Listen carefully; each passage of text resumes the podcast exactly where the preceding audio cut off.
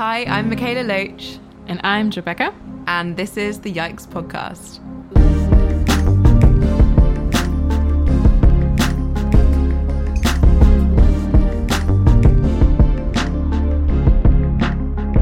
Hello, I am Mikaela Loach, and I'm usually one of two um, hosts of this wonderful Yikes podcast, which, if you're new here, is a podcast all about climate justice, activism, refugee rights, allyship, and making all of these movements as accessible as possible um, and as inclusive as possible. So, usually, I host this with the wonderful Jo Becker, who's Trees and Peace on Instagram. However, this episode, we're doing something a bit different a lot of you will be aware that the world is a very different place than it was a few weeks ago for so many different reasons. Um, we're currently living through what has been called by many the biggest civil rights movement ever in history. 50 states, 18 countries have risen up to talk about racism. Um, and the kind of conversation around anti-racism that we've been having for a very long time is finally being listened to. So for this episode, it's going to be myself and two other um, Black women in the environmental space. Um, I'm going to be talking to Leah Thomas from Green Girl Leah, and Marie Beecham from Waste Free Marie. Um, all three of us have very different experiences, but we can also relate to a lot of things. And honestly, um, this conversation was so wonderful and I enjoyed it so much. So I'm so excited for all of you to listen to it. On this podcast, we like to define things to make sure that the conversation is inclusive. I would encourage people as you're listening, if you don't know what something means, then definitely have a Google or have a search on Marie or Leah's pages on Instagram because they have a lot of definitions there. Um, but we talk about intersectionality, um, and intersectionality is basically a theory that recognizes that um, people are often disadvantaged by multiple sources of oppression. So um, they're not just advantaged by race or just by gender, but all of these different things can combine um, to cause oppression, intersectionality, and intersectional activism, and pays attention to these oppressions um, in their activism. So I'm very excited for you all to listen to this conversation. Um, it's honestly so great and so wholesome and lovely. And thank you, Jo, for um, like opening up this space for us to have this as a space for Black women to talk about things. I'd like to content warn that we talk about racism in this episode. I'd also like to preface that um, although three of us are Black women in the environmental space, um, we are do not represent the views of all Black women. Um, we are not representative of all Black people, um, and please do not put our experiences on other people. We can only speak from our own experience. Um, but I do hope you enjoy the episode.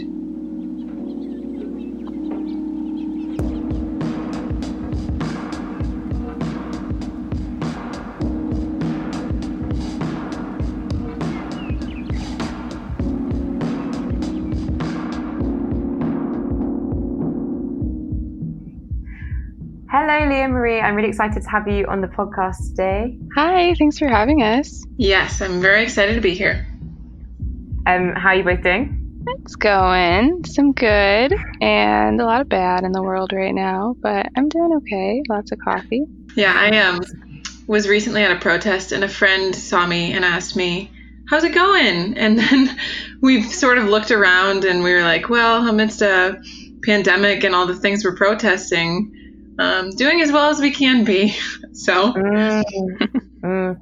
yeah, it's been such a yeah such a strange time. I think for all three of us in like similar and different ways. In the fact that like all three of us have talked about a lot of this stuff like surrounding like racism within the climate movement or just racism generally, and now people are suddenly following and listening, and I'm sure that must. I, I know that for me it feels kind of strange and like really conflicting, especially given everything that's going on there's almost like this kind of we're like having success in the middle of it. Mm, um, yeah. How? Yeah, I was wondering if like either of you want to talk a bit about that and how it's making you feel. It definitely feels a little strange because I'm really excited that people are just are starting to listen, but the reason they're listening to me is because I made a post because I just was so frustrated with the environmental community for not caring or not showing that they cared about Black lives. So mm. it's weird to have some sort of viral pickup because of Black death. So I'm excited mm. because there's this new platform, but at the end of the day, it does. I just feel so conflicted about that and also not being listened to for so so long because I know we've all been saying similar things for years and now people are listening mm-hmm. and it, it just it does make me feel really conflicted. Mm. Right. And similar to what Leah's saying, it leaves a pit in my stomach to know that I'm almost profiting off tragedy. Like I've been mm. saying these things for for my whole life. I've been saying these things since I was a kid talking about advocacy, talking about racial justice, and nobody's ever wanted to listen. And now that I have this platform, it's a great gift. People are finally listening, um, but it's only because they've been guilted into it, maybe. And also, mm. it's also conflicting because it feels almost like this echo chamber where the people who support me the most um, are the ones who already agree with me. You know, it's either this back and forth of agreement, agreement, or it's receiving a lot of hatred and bigotry, which isn't productive. Um, so it's it's conflicting to get a positive response from the people who don't really need to hear it, and a negative response from the people who probably should be listening. Mm.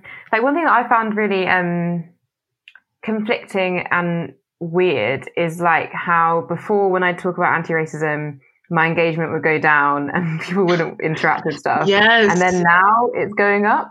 And that's what's so strange. And it's also like extra weird to have a lot of people who would only ever interact with my content that was about sustainable fashion. Um, and now they're the ones being like, oh, I've cared about the fact that you talk about anti-racism for so long. And I'm like, no, you haven't. You haven't shown up until now. Like, so like, what's you? going on? It's strange. Yeah, exactly. It's so weird. It is it is really weird and I totally identify with that because sometimes I would dabble in sustainable fashion, but that was because I didn't want to overwhelm myself with constantly talking about things that seriously depressed mm. me in the environmental movement. So when I talked about soap and sustainable soap, it was mm. honestly mm. just for my own mental well-being and having mm. different content so I didn't have to talk about all the trauma that black and brown communities are facing.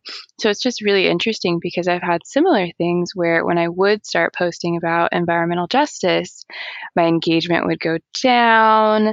Maybe the ride or mm-hmm. dies would be there with a little fist emoji. And I was like, I see you.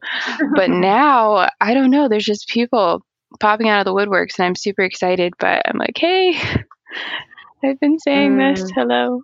I, I really relate to that because my engagement for racial advocacy, anything to do with that, has always been so low. So I just tried to give the people what they want, you know, talk about these other issues that are important when it comes to sustainability. But it had to, it seems like um, the things that get the best positive response are, are really surface level, um, mm. like bring your reusables. And now all of a sudden, everybody's so excited to hear about intersectional environmentalism, except my fear my fear in the pit of my stomach what i really suspect is about to happen is the the interest is about to just plummet um, yeah. once this current moment that we're in passes and we move on to the next moment and we figure out what the whole new normal situation is i mm. i suspect that a lot of people are going to lose interest lose momentum lose their energy the hype and um, the conversation is going to fade away again so it's sort of like trying to ride this out um, mm. and keep keep people listening while while we have them. As as sad as mm. that is. Yeah. Yeah, and I think that's something that I found really um, really quite difficult because at least like for me in my personal life recently, I've had a lot of like issues happen that means that I was actually trying to take a break from Instagram when all of this kicked off. And then to like kind of on top of all of that stuff going on, then there's the trauma of having to like face like seeing black bodies being killed and people sharing videos of that. Mm-hmm. And then it's mm-hmm. like in our deepest trauma and our deepest suffering, we're expected to speak out.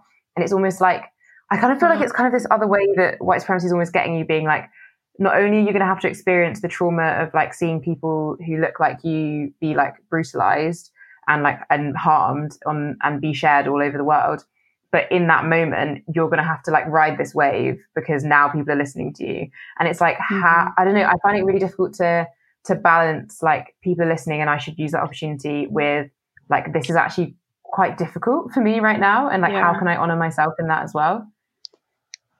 Wow, I just really I'm so happy I'm talking to you both because I just relate with all of these things.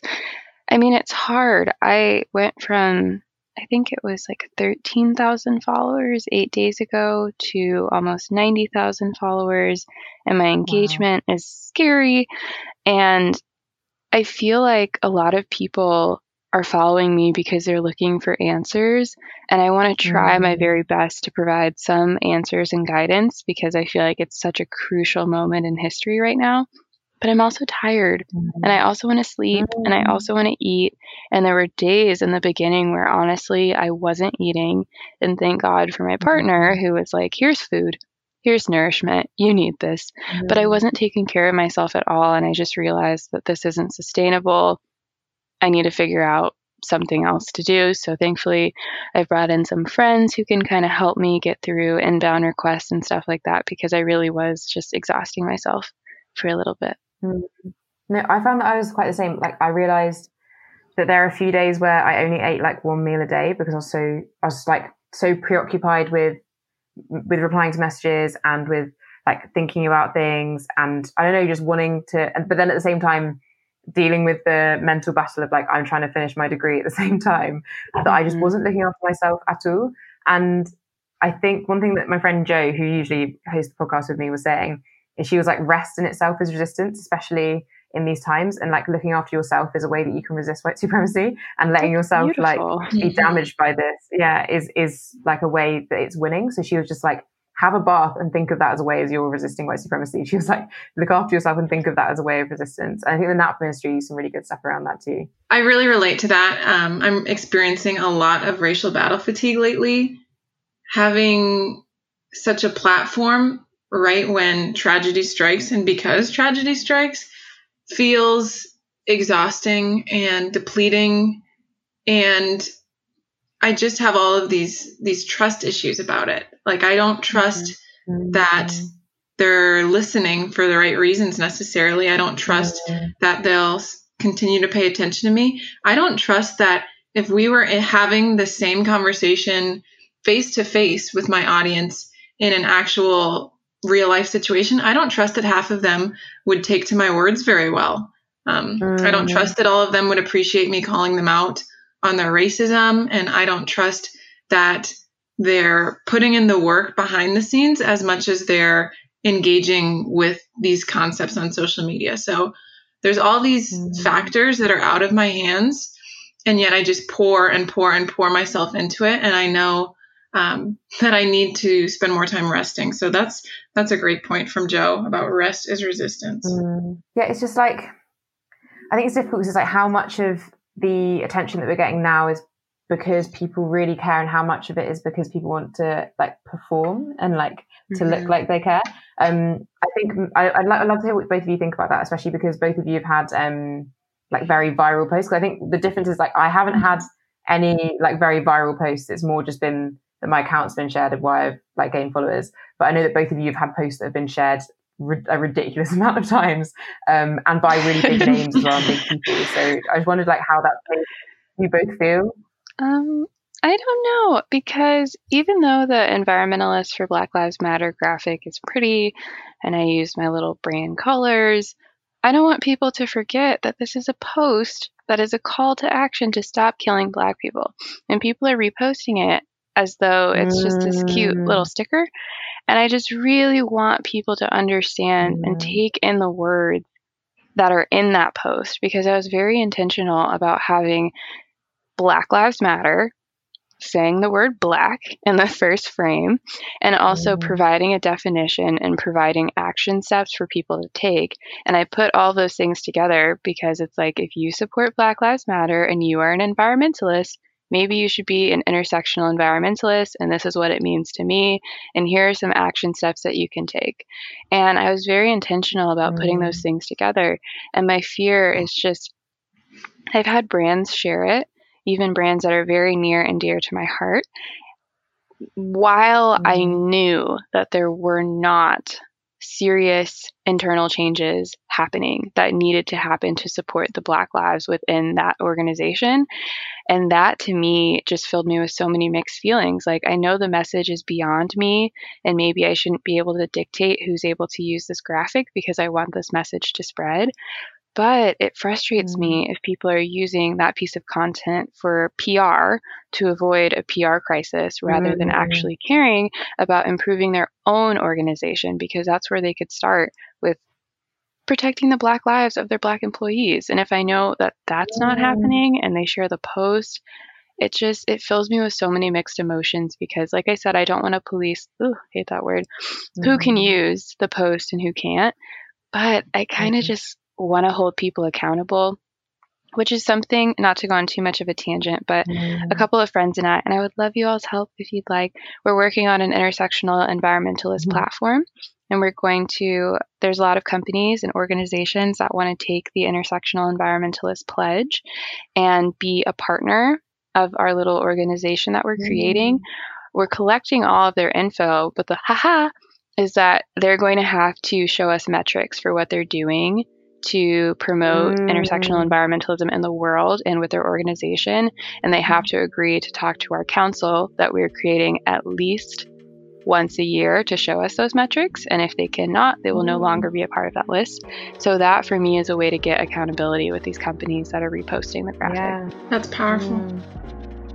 Hi, everyone. Um, thank you so much for listening. Um, this podcast is made possible thanks to all of our patrons. So we really want to say thank you to them. And Patreon is really important to us as we really want this space to be owned by our listeners. Um, a lot of things we talk about and the nature of the conversations that we have don't really match well with a lot of advertising platforms um, or kind of companies, which means that um, Patreon is kind of how we can keep this podcast going, and it's really, really important to us. So we would really, really, really love if you'd consider becoming a Patreon. There are extra bonus episodes on Patreon. There's like you can get downloads of the music. You can hear Finn, our producer, actually speak on the Patreon, which is very exciting. We'll be doing like like Q and A's, and there'll be lots of different content on there. So we'd really, really love um, if you came along and joined us over on Patreon. That's um, where we have lots of extra fun stuff, and also just helps this happen. And if you've learned anything from this podcast or from me or Jo, and you'd like to like feedback into our work, um, Patreon's the best way to do that, um, and we'd be really, really grateful if you could sign up for that. So um, our Patreon is the Yikes Podcast, and you can find that in the show notes. And thank you so much for supporting us, and I hope you enjoy the episode, and we'll see you over on Patreon. Yeah, um, similarly to Leah, I had a post go viral. Um, my How to Ally post, and I felt very conflicted because um, I didn't. That post isn't my best work by any means. I again, I work at a youth shelter, and while the youth were playing video games, I just decided to type some stuff up, did it in like 30 minutes, posted it, and got back on my phone like an hour later and saw that it had blown up. Uh, my followers had mm. doubled in that hour. And in the last week, I went from like 5,000 followers to over 150,000 followers. Um, oh so it's been overwhelming. And then it's conflicting to see a post blow up and also then have it be picked apart and torn apart. Um, mm. Especially some points that people have raised are good points. It, it wasn't perfect, and I'm not a professional in like any industry.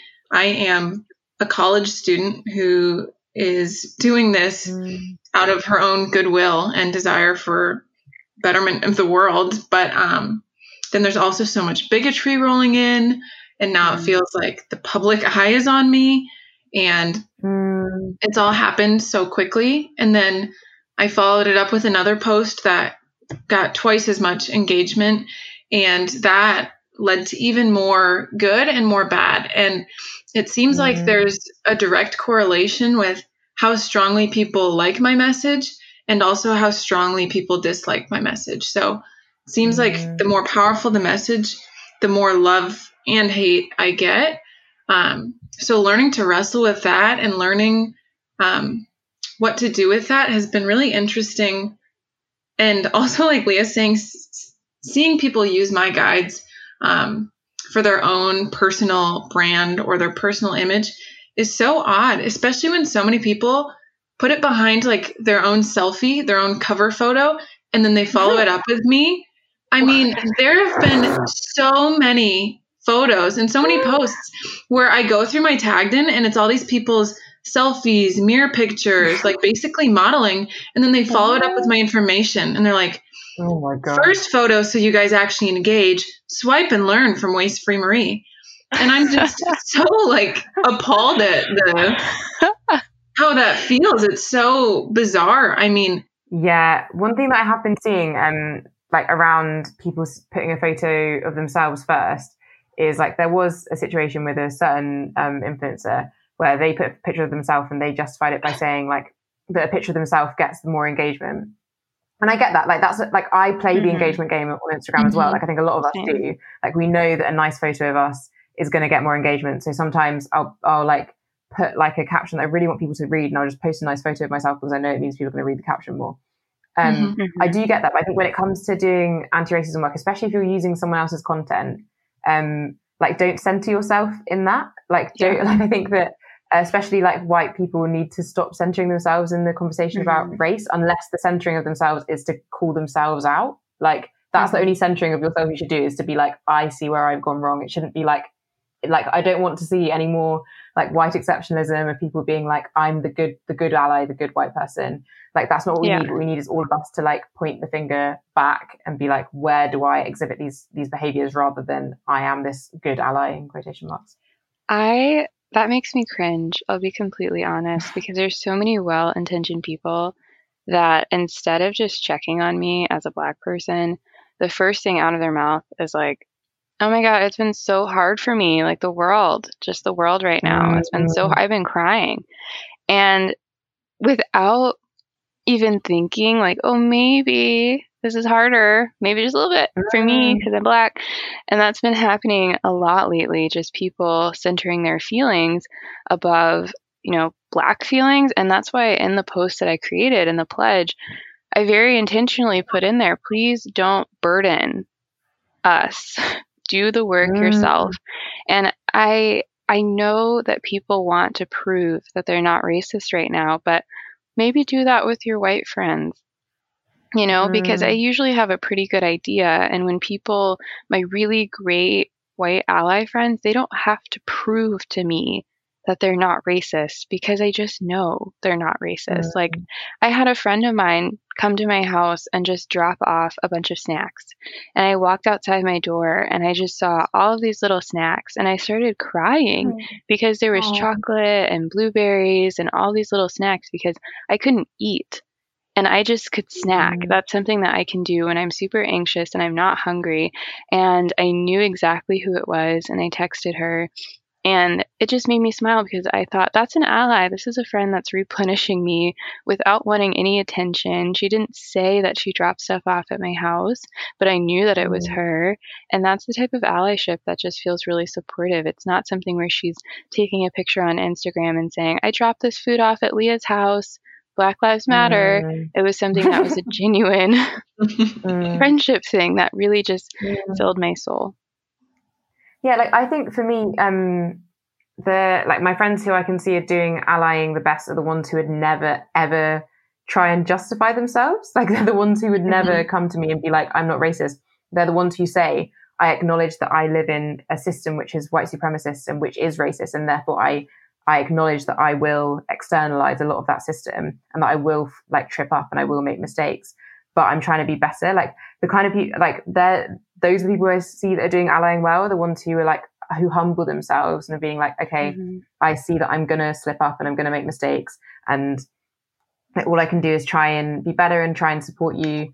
Um, and I think, yeah, I think that people, I would say anyone listening to listening to this, like, please don't message your black friends and tell them that that, that you're not racist because I think that. that. yeah that shows like your fragility more than anything else. Mm-hmm. Like I've experienced, I've actually had to block some of my like friend, like long term friends because they wouldn't stop messaging me, like telling me that they're not racist. And I hadn't said anything to them. Like I literally said nothing to them. And it's just because I think that they thought that everything I wrote on Instagram was about them. And I was just like, hun, like stop being so, it's, everything isn't about you. And that's very strange for mm-hmm. firstly, you think it's about you. And secondly, like if you've actually been like engaged with my content, you'll see that I'm like, I'm so tired. Like I'm really tired and I don't need to like mm-hmm. have to be the one to remove guilt from someone else right now. That's not our yeah. that's not our role as your friend. Like your black friends aren't there mm-hmm. to make you mm-hmm. feel less guilty about your complicity exactly. within white supremacy. That's not why we exist. I can't hold that. I can't hold that on top of everything that that's happening in the world. Mm-hmm. And I wish people understood that. And I think I don't want to blame myself, but sometimes I feel like I was just too quiet, you know, especially mm-hmm. if it was mm-hmm. someone that was in maybe an authority mm-hmm. figure. Um, like I don't want to say anyone particular, but hypothetically, like if you were working under someone, um, mm-hmm. because I felt like I had to hold it for them. Or if I'm the only black person in an organization, I didn't want to cause too much trouble. So when people wanted to Mm-hmm. talk to me to try to get me to to to rid them of their white guilt, I felt like I had to kind of coddle them and hold that for them. But now that I'm furloughed, I'm doing my own thing right now, working on consulting. My energy is already so, so low. I just know now more than ever, like, I cannot hold this for you. Like, you need to do the work Mm. on your own because I have so many other things to hold right now with the weight of the world. Mm. Absolutely. Um, and as a black person, I have a pretty unique situation when it comes to the people I'm surrounded with. I live and have always lived in a city that's 99% white.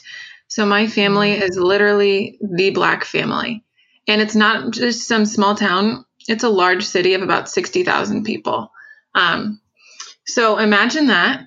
imagine being the only black person who anyone has ever known, the only black person in any class you've ever been in, the only black person in every sports team, every extracurricular, every restaurant, everywhere you go, the only black person.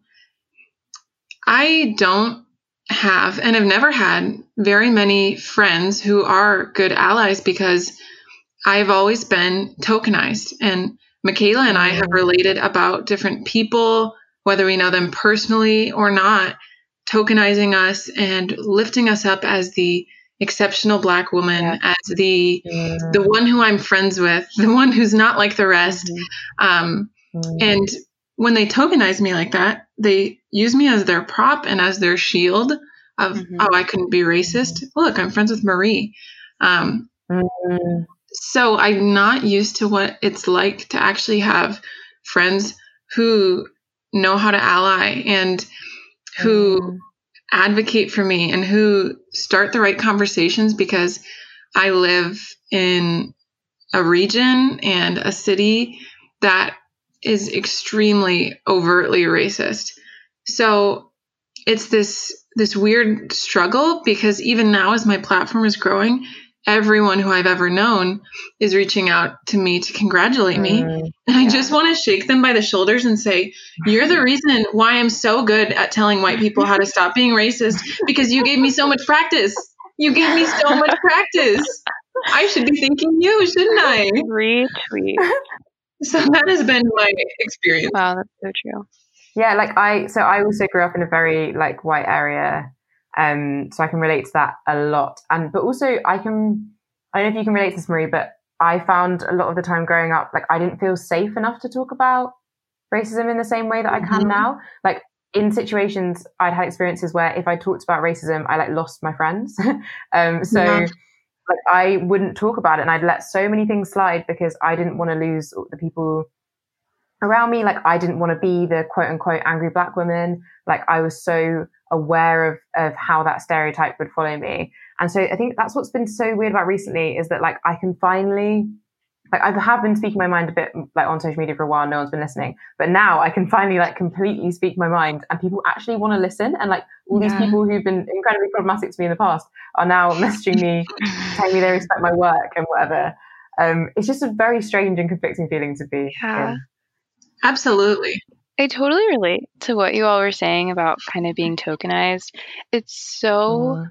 frustrating because I've also grown up in predominantly white spaces and I went to a predominantly white and conservative private school and I went to school in Orange County, California. There were no black people, maybe a couple of us.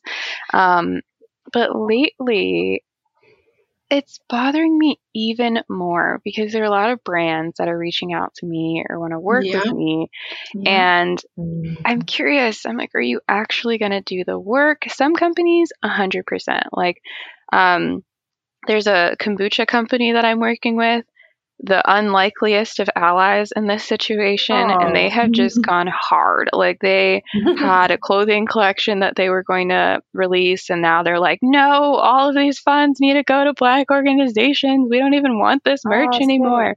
And it's really Mhm. cool that they're doing stuff like that.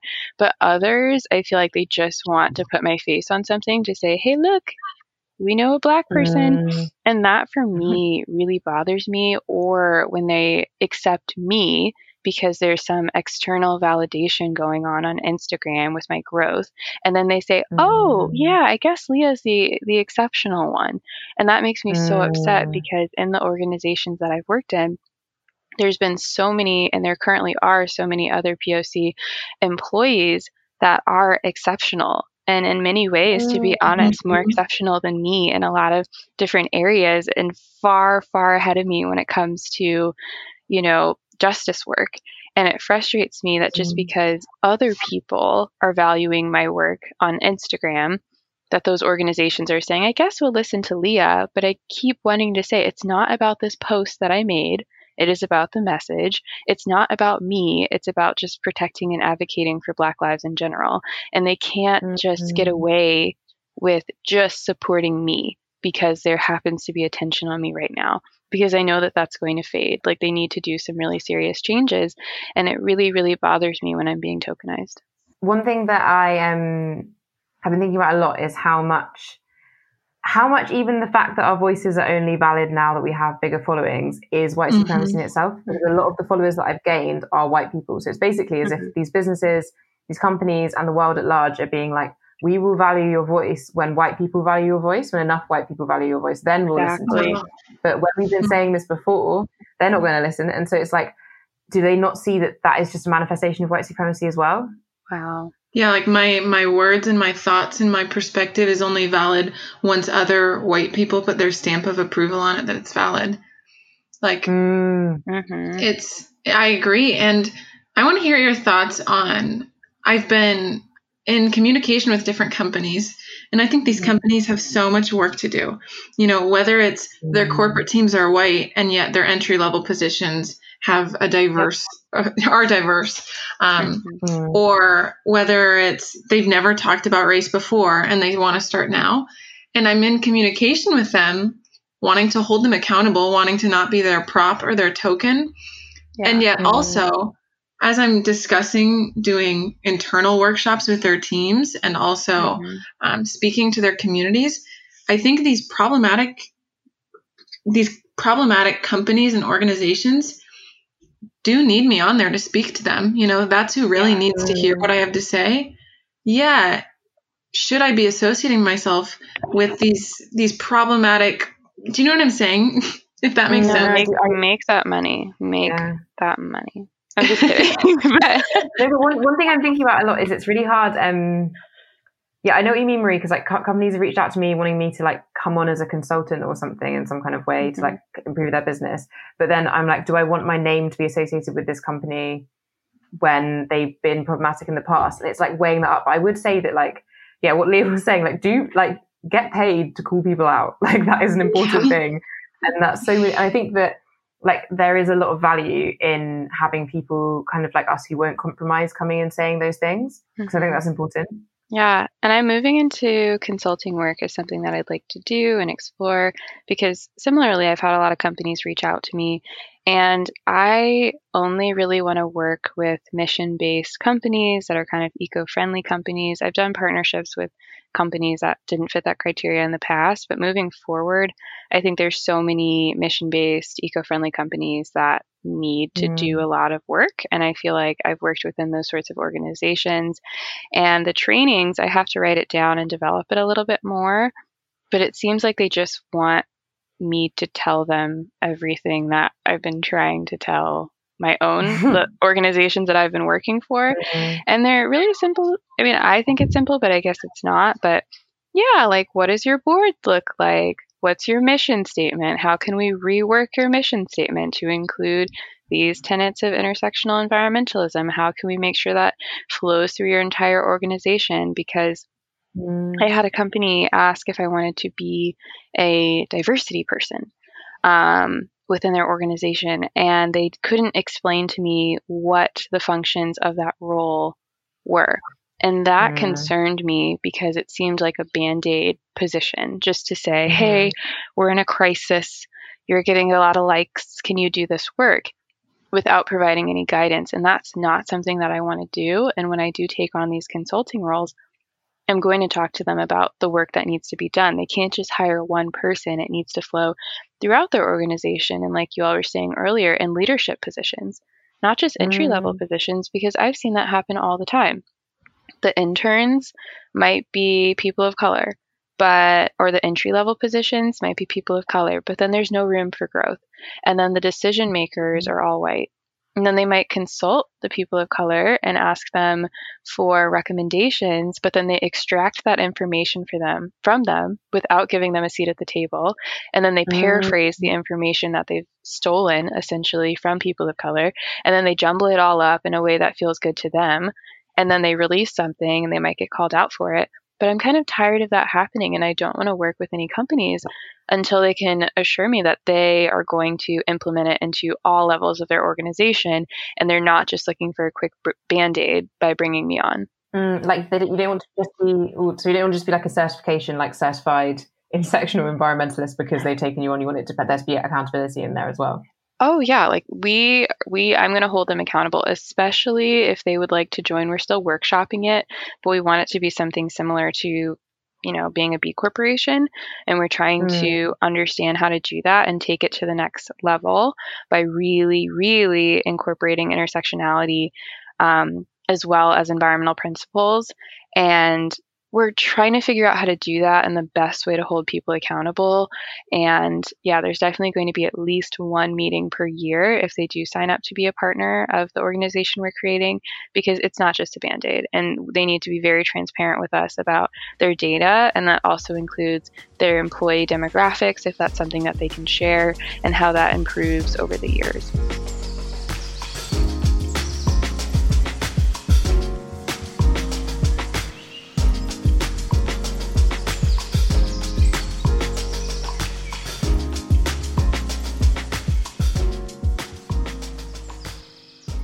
Another thing that's been really standing out to me and not sitting right with me is whether it's companies or individuals or whomever, everyone seems to be in this frenzied rush to, like Mhm. Leah's saying, slap a band aid on this issue. Mm. Everybody's trying to get their two cents in, everyone's trying to um, show and prove and perform right now. You know, companies are trying to schedule things right now. Mhm. Everyone who's like reached out to me about projects, they have this extreme sense of urgency, like, and we need it to happen in the next few days. We need it to happen in the next week. Mm. And it it plants the seed of doubt in my mind of like, are they really striving for long lasting change if it seems like something that needs to happen right now, like right this second? Um, I'm a I'm a full firm believer in um, the importance of urgency when it comes to racial issues because lack of urgency is the reason that nothing has improved for so long. However, I don't want that urgency to be this feigned attempt at an entire fix when really we need long lasting change, you know? So, like, let's talk about recurring things you'll be doing. Let's talk about mm-hmm. how you're going to continue to be an ally, even when it comes to inv- individuals. Let's talk about what you're going to do beyond this week, beyond this conversation, beyond this moment that we're in, because anyone can join in while there's all this hype and energy and momentum. But that's not going to help the Black community in the long run. That is that's not Mm. going to help us in any way. That's not going to help me in a month or in a year when I'm in these social situations and still no one's speaking up for me.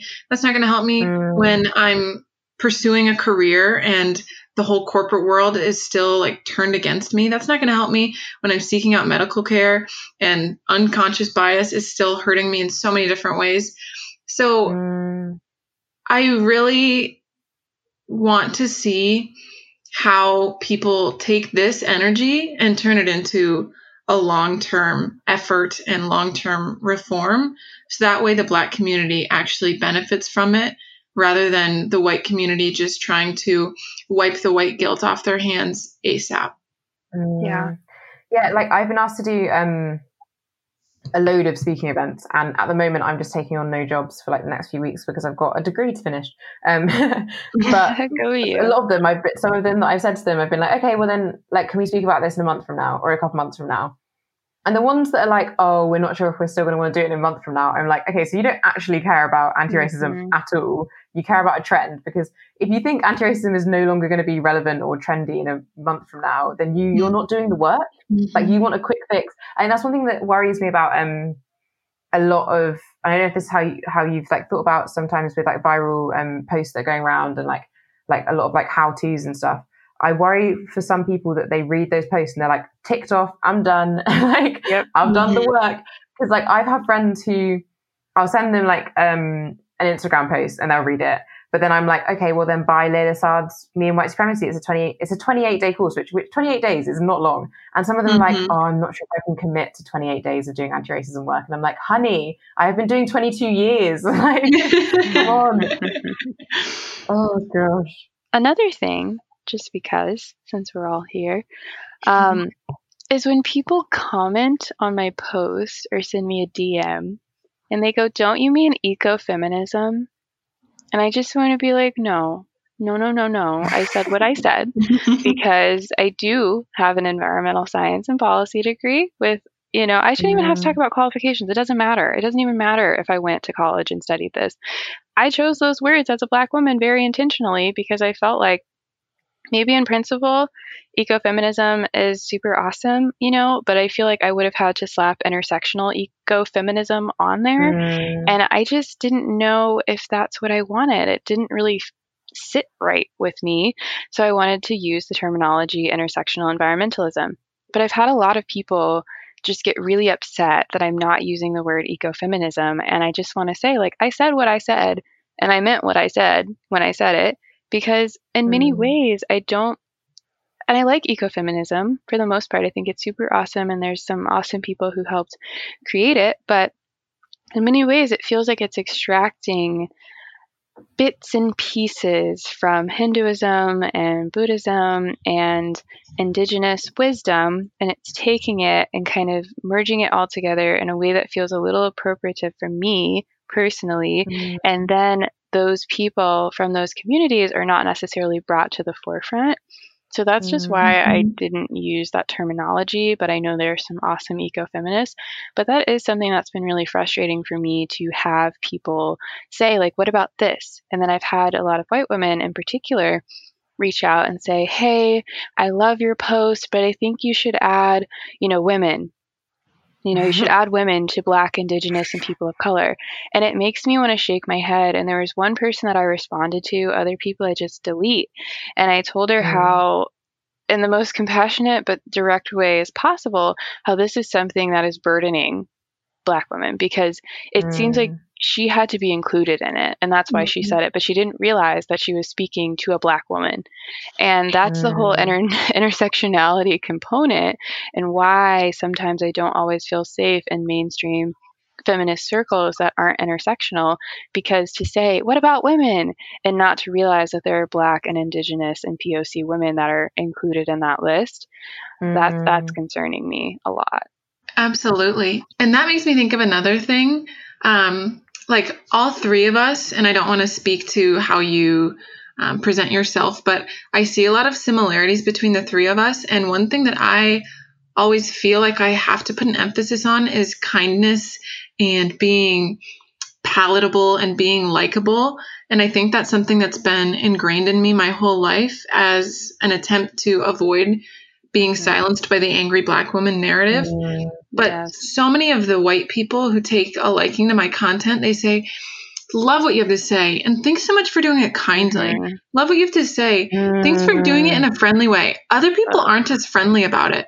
And oh. I want them to understand that, like, my rage is valid even when it's not friendly you know my mm. my feelings are valid even when i don't like pack it into this little succinct, easy for you to understand box.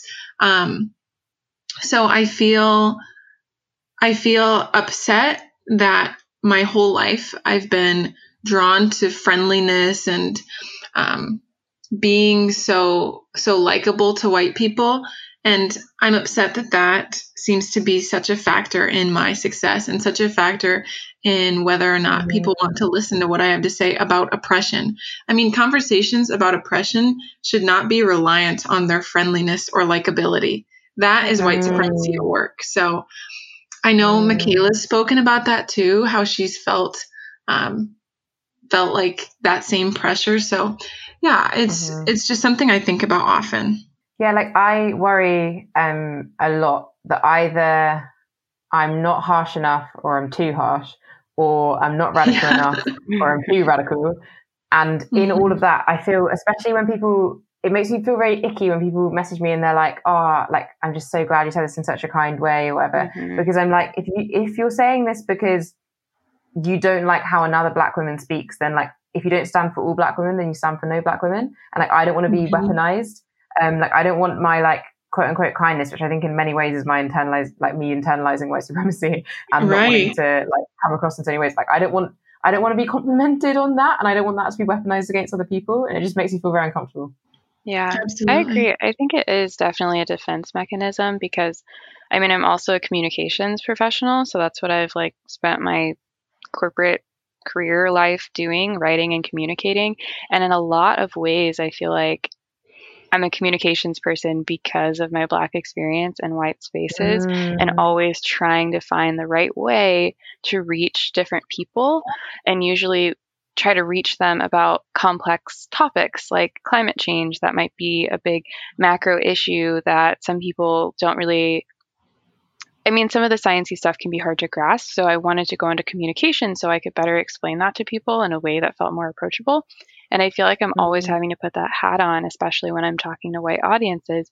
And like you said, it is a defense mechanism of, okay, I know how these very same people reacted to someone else in the organization and they deem them as being too angry, even though that angry that anger was so valid. But I feel like I'm minimizing myself in some ways and playing this game to get people to mm. listen to me. And sometimes it does make me feel really icky. And I'm wondering, am I pretending? is this what I should be doing? Am I silencing mm. myself a little bit? But mm. I know as a communications person, okay, if I package it this way, mm-hmm. if I mm-hmm. package mm. it as intersectionality, that sounds very fun and it sounds very like mm. modern, then that might be something that more people can grasp. And that happened. So I don't know how to feel about that, but it does give me a lot of feels.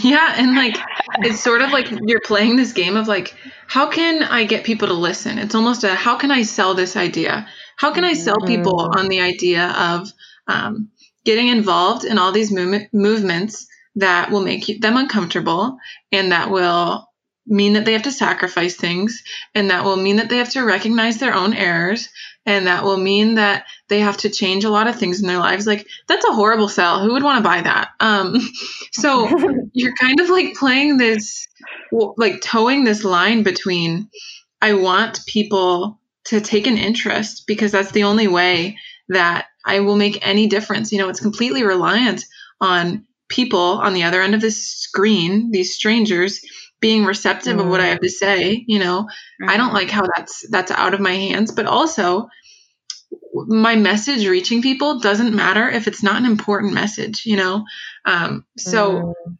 It's always this balance, and I never want to lose myself in that. I never want to lose my core my core beliefs and what I'm trying to convey. But also, I want to reach the masses, and on a lot of things, it feels almost like you have to sacrifice yourself a little bit and you have to mm. sacrifice mm. your authentic anger and emotion in order to get people to hear what you have to say. So, yeah, it is an icky feeling. It's so yikes. How yikes is mm-hmm. that? Oh my gosh. Yes, very yikes. Finally saying the podcast branding into the episode. Yeah, that is so on brand for us.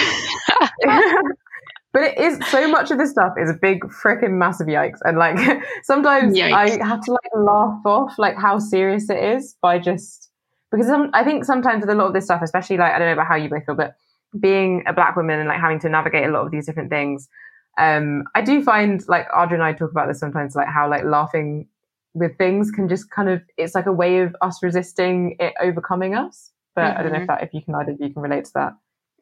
Yeah, I feel like black joy is such a radical act in many ways to be able to find joy in these moments of just terrible trauma. I think it just shows how resilient we are and how resilient our community is. So, yeah, I'm going to laugh because I deserve to. Mm. And my mm. ancestors have fought for me to get to this point.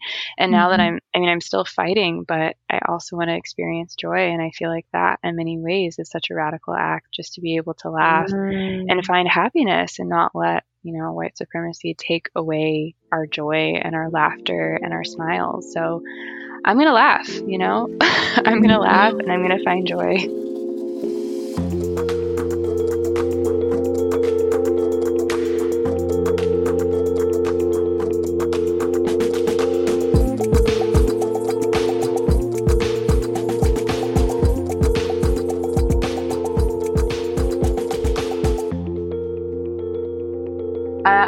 Everyone enjoyed that episode. Um, it was just such a lovely, wholesome, wonderful conversation, um, and such a like a lovely time to just chat with two women who I respect loads. Um, so Leah and Marie, if you want to plug yourselves, um, plug away. Leah, do you want to go first?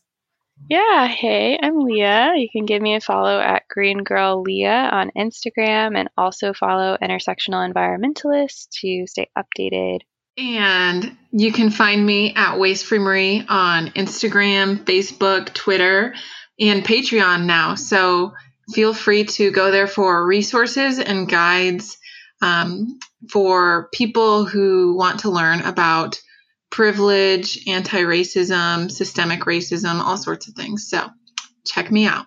And I've been Mikaela Loach, as always, one of your hosts. And um, I would recommend if anyone's interested in intersectionality, um, checking out the work of Kimberlé Crenshaw. So she's the person who coined the term intersectional, um, and there's a great uh, like live that she did with Haymarket Books, which is available on YouTube, um, which was done during Corona times. So if people are interested in looking into that more, check that out. And thank you so much for listening, and I hope everyone has a really lovely day.